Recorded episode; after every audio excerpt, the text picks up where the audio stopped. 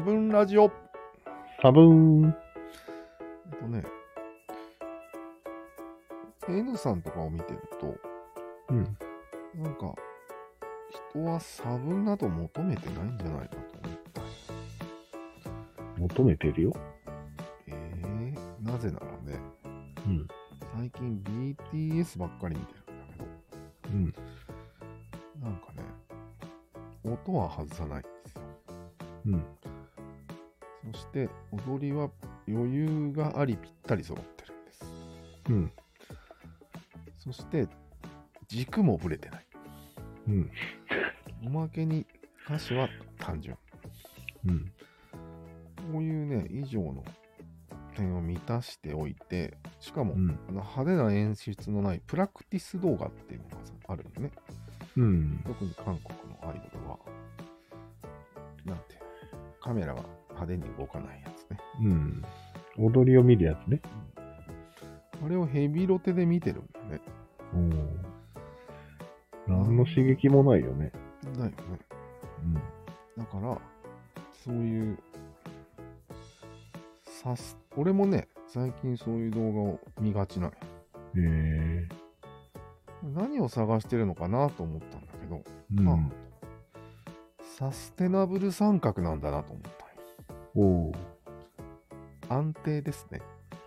三角の安定感を見てうっとりしてるってことでしょ。そう。うん。なんか、うっとり。うん玉置浩二は見たくない。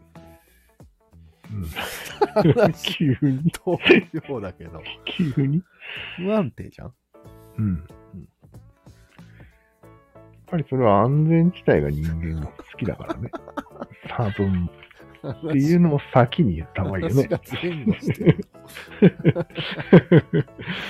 人間というものは安全地帯に行きたいという欲求もありますよね。うん、そうだね。生きこまあまあ、なんていうの、うん軽く、軽くこなしている様？うん。なんか頑張ってないのに、美しいみたいなのが、うんちょっといいなっていう。うん。確かに。いいかもしれないね。それやっぱり安全を大切にしてるわけかな。うん。これがそう。まず安全が、まあ誰でもそうよ。まずは安全が確保されてから、差分を求める余裕が生まれるわけ。ああ、じゃあ、玉置浩二が聞けるのが余裕な人なうん。かなりの余裕ある人ですね。の玉置浩二まで行くと。うん。安全地帯が聞けるような人は、うん。かなり安全に地帯にいるね。そうなんだね。がわかりますね。なんか、ボーカロがさ、うん。まあ最近進化してるけど、うん。あれって絶対に音程を外さないじゃん。もう外決ま。ってるじゃうん。ん。あれだとね、なんかね、ダメなのよ。うん。なんでかね。いや、良さそうなもんだけどね。なんかまあ軸がぶれる可能性がもう最初からないじゃん。うん。だから、うーん、まあ思うに人間が軸がぶれないのが、なんかいいのであって？逆三角に逆らってる三角っぽくていいのであって、うん。ぶれないと分かってるものがぶれないと、ダメという意味では、多分、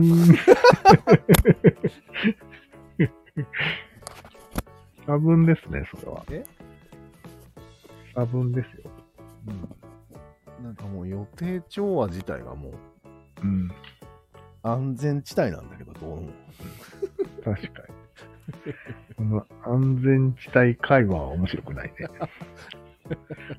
差分がなさすぎて。うんまあ、要は人間は、ブレるもんだといううん。基本があって、うん。それを覆してくるといううん神がかった奴らが。そうなのよ。この差分はすごいなっていう、この、もう全体が差分だから、うん。別にそれ繰り返し何度見ても、うんその差分を何度も味わえるわけよ。あっていう意味では、差分ですね。差分好きです、N さん。ー どこから見るかにもよるよね、本当に。どこから世界がうんもうエントロピーで崩壊をしているのだという認識が、から見ると、うん。三角が差分になるわけよね、その理路整然。そうだね。さらにその三角から見ると、うん。わちゃわちゃななんか、マキシマムザホルモンが差分に見えるわけよね。うん。もちろんそうだね。で、1個飛ばすと、うんエントロピー増大の基本原則から見ると、マキシマムザホルモンは全然差分がないってことにならん。そんなことはないよ。そうだ。あれはあれで一つの三角だからね。そうなんだ。無秩序ではないからね。無秩序まではいかないけど、限りなく秩序がないよ。違う違う。音楽というクソ秩序があるから、それをわざわざ壊すという過程を経てる。ああ、なるほど。前提に、クソつまんない当たり前の音楽っていうのがあって、うん。それを意図的に崩すという。だから、意図的に崩している時点で、全然宇宙ではないですね。ああ、はいなるほど。カオスではない。カオスではないです。意図で意図なんだ。す。はい、意図です。ああ、じゃあ、バリバリ事故出してますね。事故。現代アートとかは。一緒一緒。完全に事故ですね、あれは。え中にはいるんじゃないの？カオスをそのままかける人。あー。まあ、いるね、多分ね。岡本太郎みたいな人でしょ。よく出てくるけど。爆発だ白山さんですか。うん話を聞いてると一回大阪に行ってみたくなる。そうね。でかいんでしょ？うん。わけがわからないっていう。すねた中学生みたいな顔してるんでしょ？そう。なんでこれを作ったのか意味がわからないものみたいよね。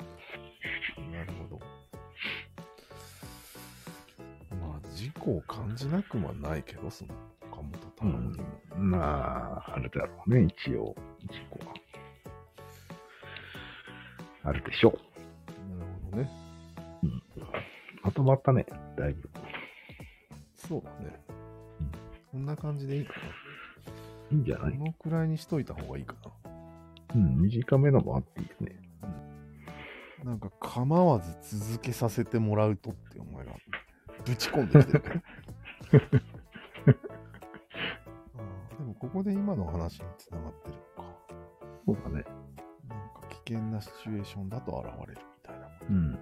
そうそう言いたかったんだね、構わず。そっちが言いたかったね。構わず。口を挟むなよ、と。あでもこれが問題なんだけど、対人ゲームなのに、うん。事故を稼働させない戦い方がサステナブルウォーなんじゃね？って聞いてきてるんだけど。それはわかりやすいよね。え？それはもうほとんど作業のように戦うってことでしょ？一人用ゲームのようにあーでも、戦うのがサステナブルウォーなんだよ。うん。それをすることによって一番トロフィーが上がるんじゃないかっていううん。発想なんよ。俺は。まあね。事故ですって言ってる、お前。その後、事故ですって言ってるけど。え？事故です？何が？俺の反論が、うん。トロフィーを気にしてるのは事故なんじゃないって言ったんよ。そしたら、うん。そっちが事故ですって答えてだからそのトロフィーを気にしてることは事故だけど、うん。サステナブルをしてる瞬間、うん事故が消えてるんえ？ー、そうでしょ？そうなの？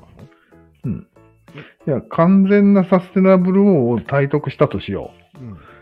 君が。うんその場合、その、いくらトロフィーが高く、高まることが目的でやっていても、うんサステナブルを実行している3分間あるじゃないですか。あるね。5分。それはうん、もう、事故はないんです、そこに。君の。お前はサステナブル王の何を知ってる？いや、もうそういう過程を お前が編み出したんだけど、俺が勝手にうん。サステナブルウォーを定義した場合、そうだったあ、そういうことね。俺の考えるサステナブルウォーです。そういうもんなんじゃないかっていうことね。そういうこと、そういうこと。ああ、なるほど。サステナブルウォーをちょっと深く説明してみたんですよ。なるほど、なるほど。うん。まあ、たとえトロフィーを意識してようが、本当のサステナブル王は、うん。そんなもんじゃないんじゃないかと。そう、過大評価してくれてるんですね。そういうこと。超えてくるんじゃないかと。なるほど。もちろん、そのトロフィーを意識してサステナブルをやろうって言ってるときは、うんもう自己丸出しよ。うん、もちろん。そういうことは言ってない。3分間の中でってことね。そういうこと。実践では、自己は消え失せ。うん。できることしかやらない。素晴らしい状態になってんじゃないですか。うん、まあそうだけど、そこまで持ち上げなくてもいいと思うんだよあ、そうなんだ。別にすごい発見というわけでもなく、うん。数ある戦い方のうちの一つかな、みたいうん、うん、うん。そのぐらいのレベルだとな。そうそう。思ってたわけね。違うね。何が違う何が違う？違う。違います。うん、違いますね。はい。そんなもんじゃないよ。そんな、そんなもんじゃない。じゃあない。うんなるほど。はい。うんで一応聞かせてもらおうか。いや、今言ったじゃん。あそういうことだね。完全に自己が消え失せたあ素晴らしい気持ちの良い状態なんです。あ、あなるほど。わうんかりました。うん継承者は俺なんだけどな。それ説明がつくんやの。なん長く戦える説明も。ああ、そうよね。PG が上がらないから。うん、そうだよね。そうだね。確かに。確かに。にくいぐらいでいいんだけど。いって言わなくても、みたいな。まあいいか。じゃあそういうことで。やらないんけ、この野郎が